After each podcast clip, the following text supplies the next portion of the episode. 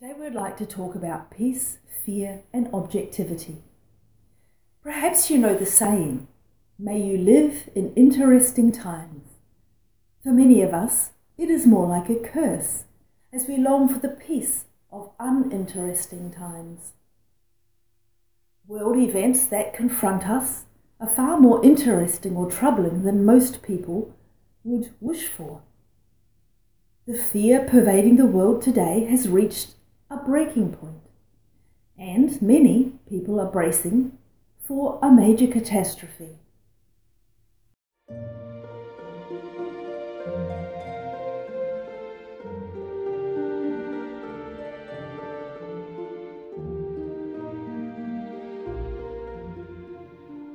If you watch the media, we seem to have moved from a contentious debate about catastrophic climate change to openly discussing the pros and cons of nuclear war.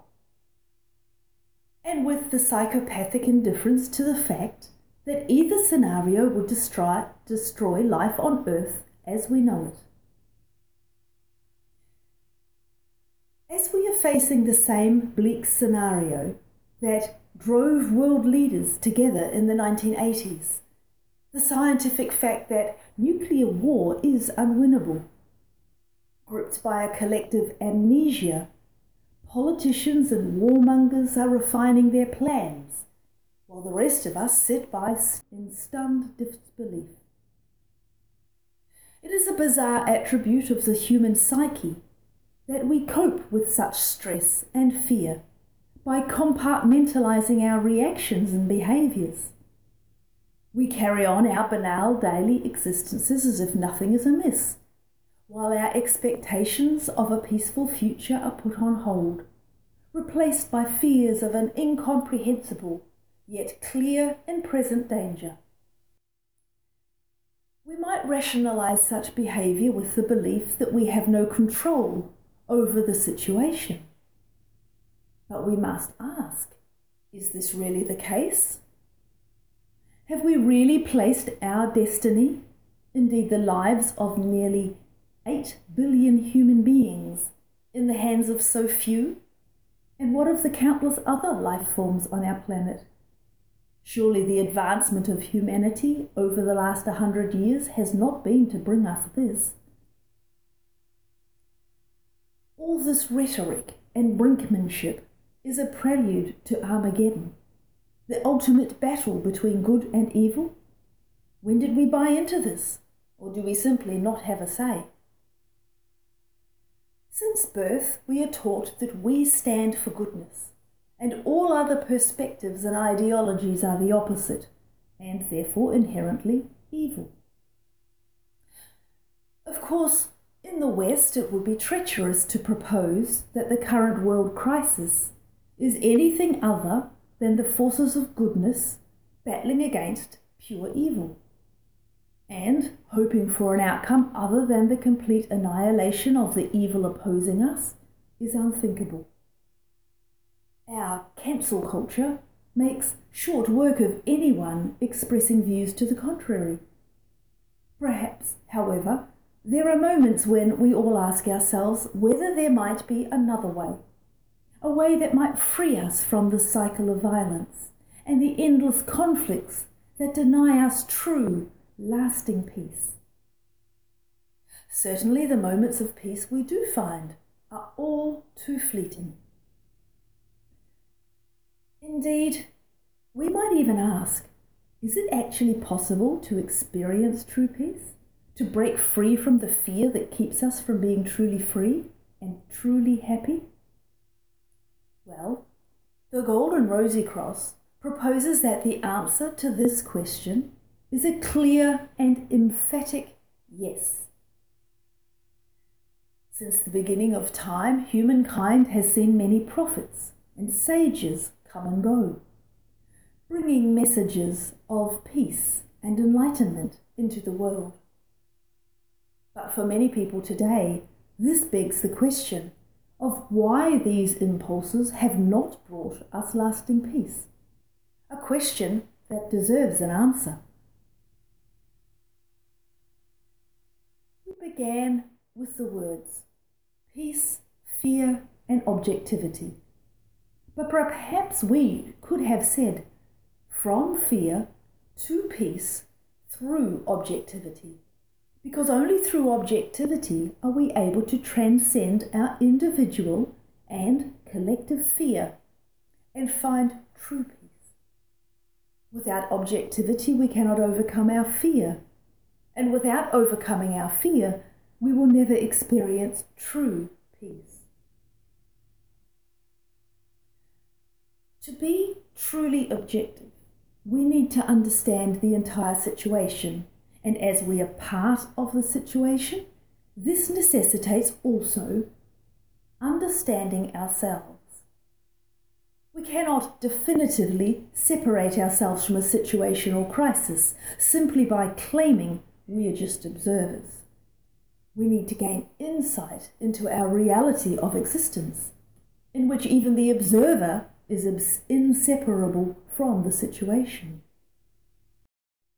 We long for peace to be bestowed upon us without realizing lasting peace can only come from within. Fear clouds our ability to use our senses and rationality correctly, creating a circular pattern of action and reaction, a pattern of behavior that is self reinforcing and, if left unchecked, becomes self destructive. The advice of the Golden Rosy Cross is that anxiety, worry, and fear are your greatest enemies and the great secret of the new mode of life lies in relinquishing all I centrality, all thinking, willing, feeling, and doing that is kindled by fear. We know that there is more to being a human than just the physical body. If we also gain insight into the subtle bodies that are part and parcel of us as beings, that is, the etheric, the astral, and the mental bodies, and we begin to understand how they function, then we are much better placed to understand the forces and the influences that enter us and leave us again, and how these can be determined by what we would call the spiritual orientation of our life. The fact is, our thoughts do materialize after passing through our will and our actions. This means the fears that enter us will inevitably materialize into our physical reality. The crises of today testify to this. When we lack clear insight and wisdom, we see only in hindsight that we were and are trapped in an endless cycle of action and reaction. In such a state of life, going about things in this way, we, we will never find peace in our being. Before we can truly understand the world and ourselves, we need to become cognizant of the influences we take in and the influences we project, the forces we attract and the forces we reject. We need to become fully conscious of the interplay between apparently opposing forces and the fundamental laws of nature. Today, we all know of the formula E equals mc squared. Matter is energy, energy is matter. Our connectedness with the universe determines that we are integral to the forces of matter and energy, extending far beyond our natural capacity to comprehend ourselves, let alone the nature of the universe. Therefore, any liberating path of life must begin with insight, which can only come about through self observation. When we observe ourselves objectively, then, if we are honest with ourselves, we will recognize there is a point at which we allow or disallow projections from our own egocentricity or that of others to pervade our behavior our emotions, our thoughts, and our will, and therefore our actions. Then we begin to see the bigger picture and the path of true understanding, leading to non reaction through which all anxiety, worry, and fear can dissipate. Fear then begins to lose its grip on us. We see the positive and the negative, the subjective as well as the objective. Only by living in a purely objective basis are we able to overcome fear. Only when we fully understand that we as human beings and what the purpose is of our life, only then can we understand the basis on which others act, not by judging them, but by objectively observing and understanding all the factors that come into play in any given situation. Of course, the self knowledge we gain from objective self observation can be a bitter pill to swallow. When we come to really understand the place we play in the illusionary battle between good and evil, we see for the first time our present con- contribution to the world situation and our co responsibility for it. Then we finally realize that in blaming a particular person or people or race or leader or whatever, we are also criticizing ourselves. When we take sides, we do so having made judgments about a particular person or perspective, as if we could see into their hearts, as if we could truly understand their conditions and motivations or the traditions and history or spirituality that has shaped that person or people. Of course, it's not possible to do so, but we still act as if we can. This is the basis of all our criticism, our judgments, and our condemnation of those people, and the perspectives that we often wrongly assume to oppose us. This is the basis of the battle between the so called good and evil.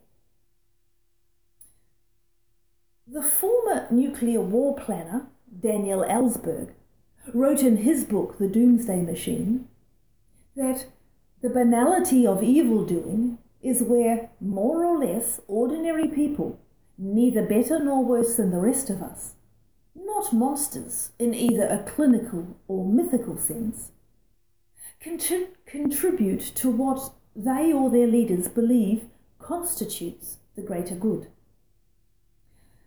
Despite the benign intentions of numerous individuals working for the greater good, the um, outcome consumes us all. We end up using evil to fight what we perceive to be evil. Therefore, gaining insight into our fundamental human condition is the first step on the path to true peace, to true freedom from fear, to liberation of our true inner being for ourselves and for all humanity.